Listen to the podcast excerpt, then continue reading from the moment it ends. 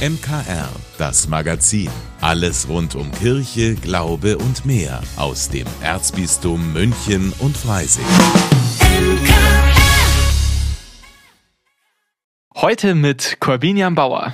Straßenblockaden, beschmierte Kunstwerke und Hungerstreik. Das sind Schlagzeilen, die wir in letzter Zeit häufiger in Verbindung mit den Klimaaktivisten der letzten Generation hören. Manchmal fragt man sich da schon, was soll das eigentlich? Haben die nichts Besseres zu tun? Ja, und genau deshalb haben drei von ihnen jetzt mit der Journalistin Angela Krumpen ein Buch über ihre Motivation und die Hintergründe der Proteste geschrieben. In der Jesuitenkirche St. Michael in München haben sie es jetzt vorgestellt, eine Veranstaltung, die auch vom Michaelsbund mitgetragen wurde. Und meine Kollegin Magdalena Rössert war auch vor Ort. Lina Eichler, Henning Jeschke und der Jesuit Jörg Alt. Das sind die drei Klimaaktivisten, die das Buch Die letzte Generation, das sind wir alle, gemeinsam mit der Journalistin Angela Krumpen geschrieben haben. Es erzählt den Werdegang der drei als Aktivisten. Begonnen hat alles mit dem Hungerstreik 2021 vor der Bundestagswahl. Hungerstreik, auf die Straße kleben und Kunstwerke beschmieren. Das sind alles heftige Maßnahmen, aber sie sind nötig, sagt Lina Eichler. Ich habe mir nicht irgendwie immer gedacht, ja, ich habe richtig Lust, Aktivistin zu werden irgendwann mal, sondern ich würde mir natürlich wünschen, dass die Regierung ihren Job macht und quasi unsere Lebensgrundlage schützt, ihre Verantwortung, die sie eben hat, ähm, der auch eben gerecht wird und das tut sie eben nicht. Wenn man das Wissen hat, dann hat man auch die moralische Pflicht zu handeln dementsprechend. Maßnahmen wie Demonstrationen reichen nach ihrer Sicht dann nicht mehr aus. Ich saß selbst auch vor den äh, politischen Gebäuden, Landtag in Düsseldorf oder dem Innenministerium. Ähm, und ich habe eben mit den Infoständen in der Innenstadt gestanden. Aber es hat halt quasi nicht zu dieser Diskussion und nicht zu der, ja, nicht zu der Debatte geführt. Und deswegen ist halt klar, dann, dann kleben wir uns auf die Straßen und machen es quasi, ja, unausweichlich. Der Jesuit Jörg Alt stand dem auf die Straße kleben eine Protestmethode, die vor allem auch für eine Verkehrswende demonstrieren soll, zunächst skeptisch gegenüber. Eben weil er wusste, dass es eine Mehrheit gegen die Klimaaktivisten aufbringen würde. Als ich das aber den Jesuiten im globalen Süden erzählt habe, äh, waren die begeistert davon, weil sie gesagt haben, endlich spüren auch die Leute im globalen Norden wenigstens mal symbolisch, was Disruption ist. Also was Klimawandel im globalen Süden einfach täglich bedeutet, durch Überflutungen, umgestürzte Bäume, unterbrochene Elektrizitätsversorgung und so weiter. Das ist der Klimaalltag im globalen Süden. Und im globalen Norden setzen sich Menschen auf die Straße und verhindern, dass man zügig von A nach B kommt, vielleicht mal eine Stunde im Stau steht. Aber zumindest ist das ein guter Anfang, um vielleicht mal drüber nachzudenken, was hier auf uns zukommt. Auch für Henning Jeschke sind die Aktionen kein Hobby. Das Ganze ist äh, aus der Komfortzone raus. Es ist eine Notfallmaßnahme. Was einem hilft und was einem Kraft gibt, nach meiner Erfahrung, sind vor allem die Vorbereitungen mit anderen Menschen und auch das Netzwerk mit anderen Menschen. Und so sind die drei also Teil einiger Protestbewegungen und kleben schon mal zu dritt auf der Straße. Immer mit dem Ziel, dass sich endlich etwas tut in der Klimapolitik. Von den Medien und den Menschen wünscht sich Jörg Alt, dass man nicht sich nur auf die Aktionen konzentriert, sondern auf die Motivation hinter diesen Aktionen und dann eben auch hoffentlich versteht, was Kipppunkte sind und schrumpfende Zeitfenster und dass wir noch nie in der Menschheitsgeschichte eine solche Herausforderung unter solchem Zeitdruck bewältigen mussten. Und ich bin immer noch davon überzeugt, dass wir es noch schaffen können, aber wir müssen es wirklich auch tun. Angela Krumpen hat das Buch geschrieben, um genau diese Motivation zu vermitteln. Ich finde natürlich, dass man Sachen kritisieren kann, aber sie gehören auf gar keinen Fall kriminalisiert. Und als ich in Kontakt mit Jörg Alt gekommen bin und mit dieser Tiefe, die da wirklich gelebt wird, also verstanden wird mit der Klugheit, mit dem Wissen, was da ist und mit der, mit diesem letztendlichen Einsatz. Mehr als sein Leben kann man nicht geben. Wer bereit ist, sein Leben zu geben und es so genau weiß, was er da tut. Also es hat mir großen Respekt abgenötigt und ich wollte mein Handwerk dafür einsetzen, dass Menschen das verstehen, was da passiert. Wer mehr über die diversen Aktionen der Klimaaktivisten lesen möchte und auch verstehen will, warum sie zu so krassen Mitteln greifen, der kann das in dem Buch Die letzte Generation, das sind wir alle, nachlesen. Selten hat eine Doku so viel Aufsehen erregt wie diese. Im vergangenen Jahr haben sich in Wie Gott uns schuf katholische Christen, die sich als LGBTQ definieren, öffentlich geoutet. In der Zwischenzeit ist die Dokumentation mehrfach ausgezeichnet worden. Seit heute gibt es eine weitere Doku in der Mediathek der ARD zu sehen. Sie schaut darauf, was sich seitdem verändert hat. Die Reforminitiative Out in Church hat sich damals, zeitgleich zu der Filmdokumentation gegründet. Für Mitinitiator und Vorstand Jens Ehebrecht zum Sande ist die Ausstrahlung ein paar Wochen nach Beendigung des Reformprozesses Synodaler Weg gut gewählt. Ende des synodalen Weges ist ja in ganz vielen Bistümern, wenn wir das so beobachten, der Eindruck da, dass es irgendwie gar nicht weitergeht oder dass aus den Beschlüssen wenig folgt. Und äh, insofern ist es wichtig, dass die Doku jetzt nochmal da ganz genau hinschaut und die Themen äh, auf die Agenda hebt. Denn zum Beispiel ein Beschluss des synodalen Weges ist ja die Frage von Segnungsfeiern, ob die nun eingeführt werden oder nicht. Es gibt bisher nur ganz wenige Bistümer, die damit auch ernst machen. Die Initiative Out in Church hat im vergangenen Jahr sieben Forderungen an die katholische Kirche gestellt. Nach der ersten Doku sieht Jens Ebrecht zum Sande mit der Änderung des kirchlichen Arbeitsrechts nur eine Forderung erfüllt. Das heißt aber nicht, dass jetzt die Queerfeindlichkeit aus der Kirche verschwunden ist. Und das ist ja auch sehr wichtig, nochmal in dem Film darauf hinzuweisen. Wir sind rechtlich einen riesigen Schritt vorangekommen, aber es braucht noch einen richtigen Kulturwandel. Und da steht noch ganz viel aus. Zum Beispiel die Änderung der kirchlichen Lehre zur Geschlechtlichkeit und zur Sexualität. Die ist für Ehebrecht zum Sande noch wichtiger als das kirchliche Arbeitsrecht. Weil es ist eigentlich eine absurde Situation. Als Arbeitnehmer bei der katholischen Kirche bin ich jetzt als äh, schwuler Mann eine Bereicherung. Nach Feierabend sozusagen, also wenn ich privat unterwegs bin, bleibe ich weiter ein schwerer Sünder. Und das ist natürlich paradox und das, das kann so nicht bleiben. Äh, das ist so ein Beispiel und dann ein anderes Thema, was uns auch sehr wichtig ist, dass es unsere siebte Forderung ist, die Aufarbeitung der Schuldgeschichte. Äh, denn da ist noch gar nichts passiert bisher und es sind ja ganze berufliche Existenzen äh, von Menschen in den letzten Jahren auch zerstört worden. Die Initiative Out in Church wird sich auch in Zukunft weiter für queere Menschen in der katholischen Kirche einsetzen. Wie es LGBTQ Menschen in der Kirche geht, erzählen sie jetzt in einer neuen Fernsehdokumentation. Wie Gott uns schuf, nach dem Coming Out ist ab heute in der ARD Mediathek zu sehen. Es ist doch echt schön. Viele Angebote, die während Corona ausfallen haben müssen, die gehen jetzt nach und nach wieder los. Zum Beispiel auch das Frauencafé in München. Das ist ein Angebot des Sozialdienst katholischer Frauen, kurz SKF. Und jetzt nach drei Jahren hat es eben wieder offen. Meine Kollegin Hanna Wastelhuber berichtet darüber in der aktuellen Folge Total Sozial. Hanna, du warst ja sogar bei der Wiedereröffnung mit dabei. Ja, es gab Kaffee und Brezen und die Stimmung war echt gut. Die Hauptamtlichen vom SKF und die Ehrenamtlichen haben sich wirklich gefreut, dass es wieder losgeht. Weil drei Jahre Pause, das ist ja auch wirklich lang. Dementsprechend waren auch noch nicht so viele Besucherinnen im Café, denn es muss erst wieder anlaufen. Und Frauencafé, also das heißt, da dürfen dann auch wirklich nur Frauen rein? Tatsächlich, ja. Und das sind vor allem Frauen, die schwanger oder gerade erst Mutter geworden sind. Viktoria Hafner vom SKF hat mir mehr dazu erklärt. Wir haben uns zum Ziel gesetzt, dass wir einen Raum für die Frauen ermöglichen, wo wir sie stärken können, wo sie auch ihre Selbstwirksamkeit erfahren können, indem sie es tatsächlich nur um sie und ja, das Kind natürlich geht. Und hier ist ein geschützter Raum, wo die Frauen sich mit anderen Frauen austauschen können über ihre Themen, die sie gerade bewegen, sie einfach mal runterkommen können, sich austauschen können und das bei Kaffee und Brezen. Und auch die Ehrenamtlichen sind dann natürlich nur Frauen.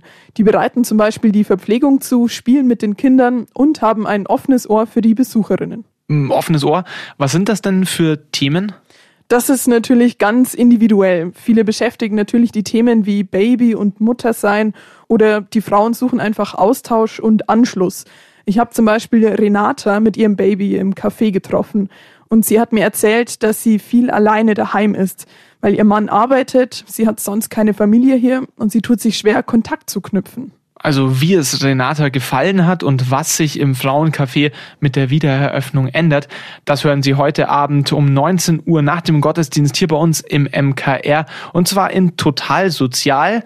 Ja, und wenn Sie das verpassen, nachhören können Sie es natürlich auch auf unserer Homepage unter mk-online.de oder Sie abonnieren Total Sozial einfach überall, wo es Podcasts gibt.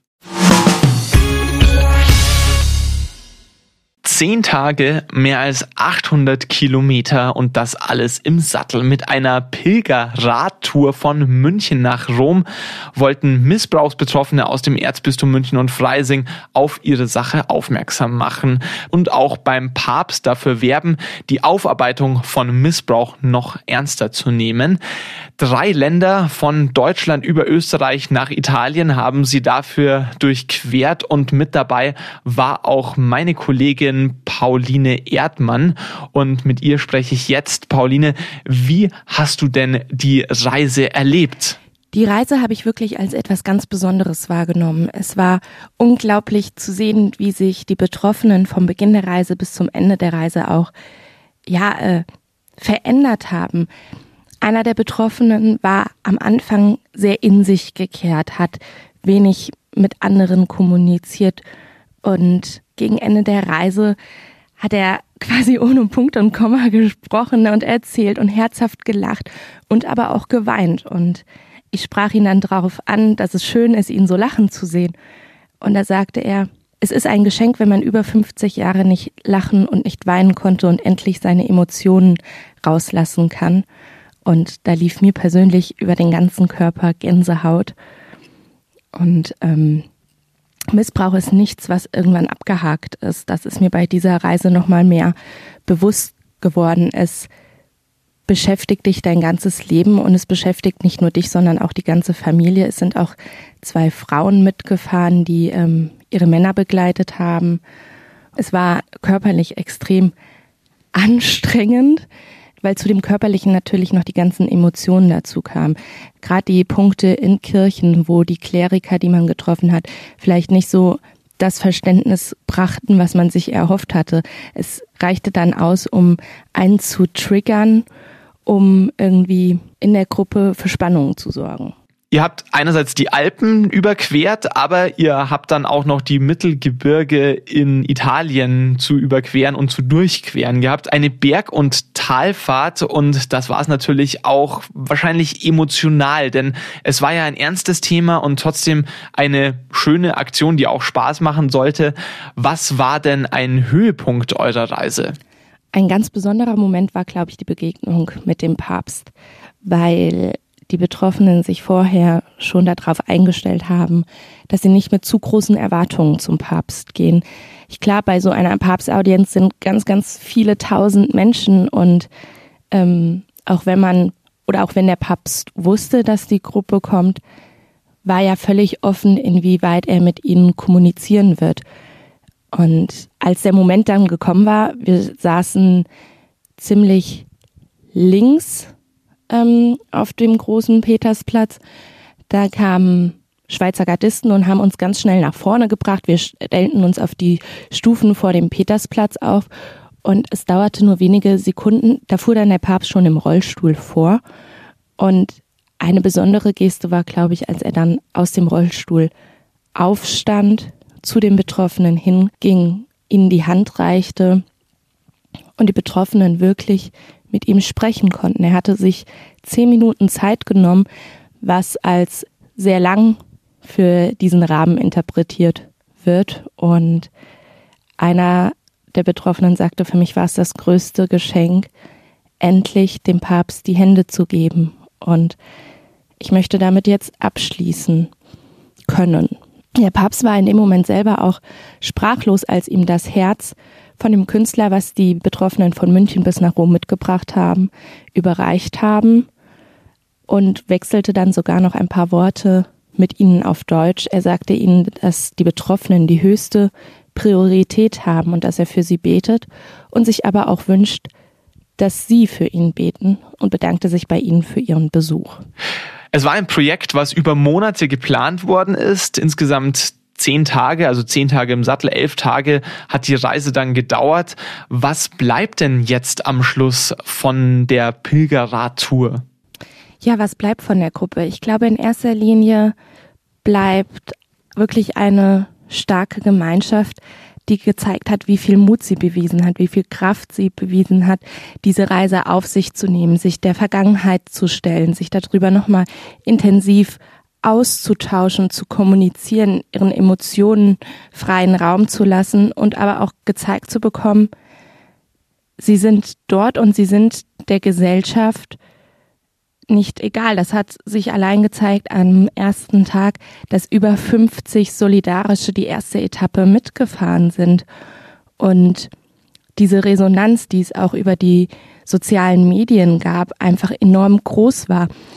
In ganz Deutschland, in den Zeitungen wurde darüber berichtet, in Italien wurde darüber berichtet. Es sprachen uns Passanten auf den Straßen an und fragten, ob wir die Gruppe sind, die mit dem Fahrrad nach Rom fährt. Ähm, Autofahrer winkten uns zu. Ein österreichischer Sender wollte erst nur regional senden und hat dann komplett über ganz Österreich über die Gruppe berichtet. Und dass es weitergeht, dass die Aufarbeitung weitergehen wird.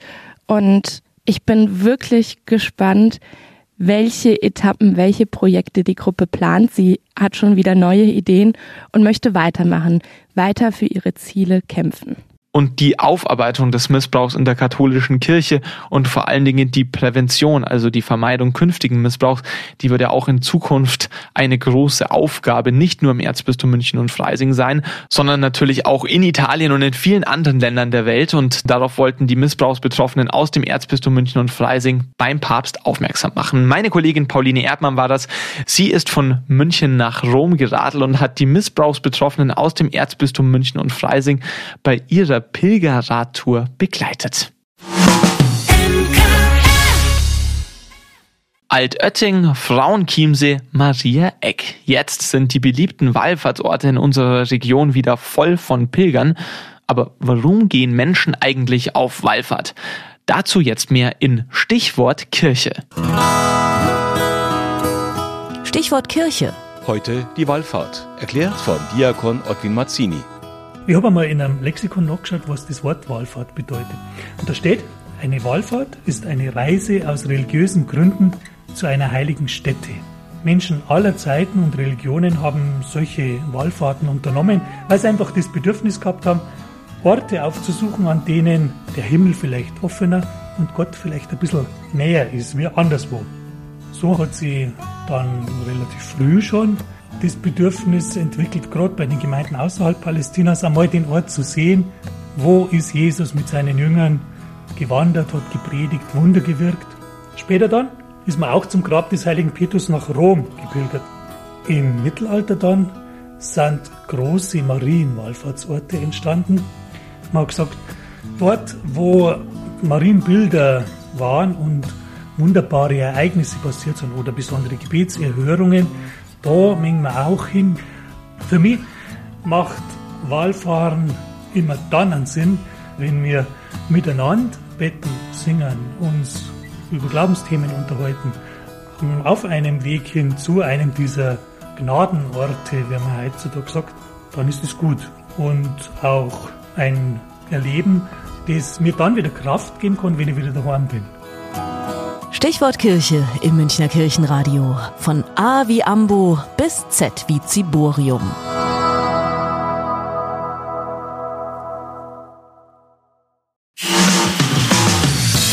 Vielen Dank, dass Sie sich unseren Podcast MKR, das Magazin des Münchner Kirchenradios, angehört haben.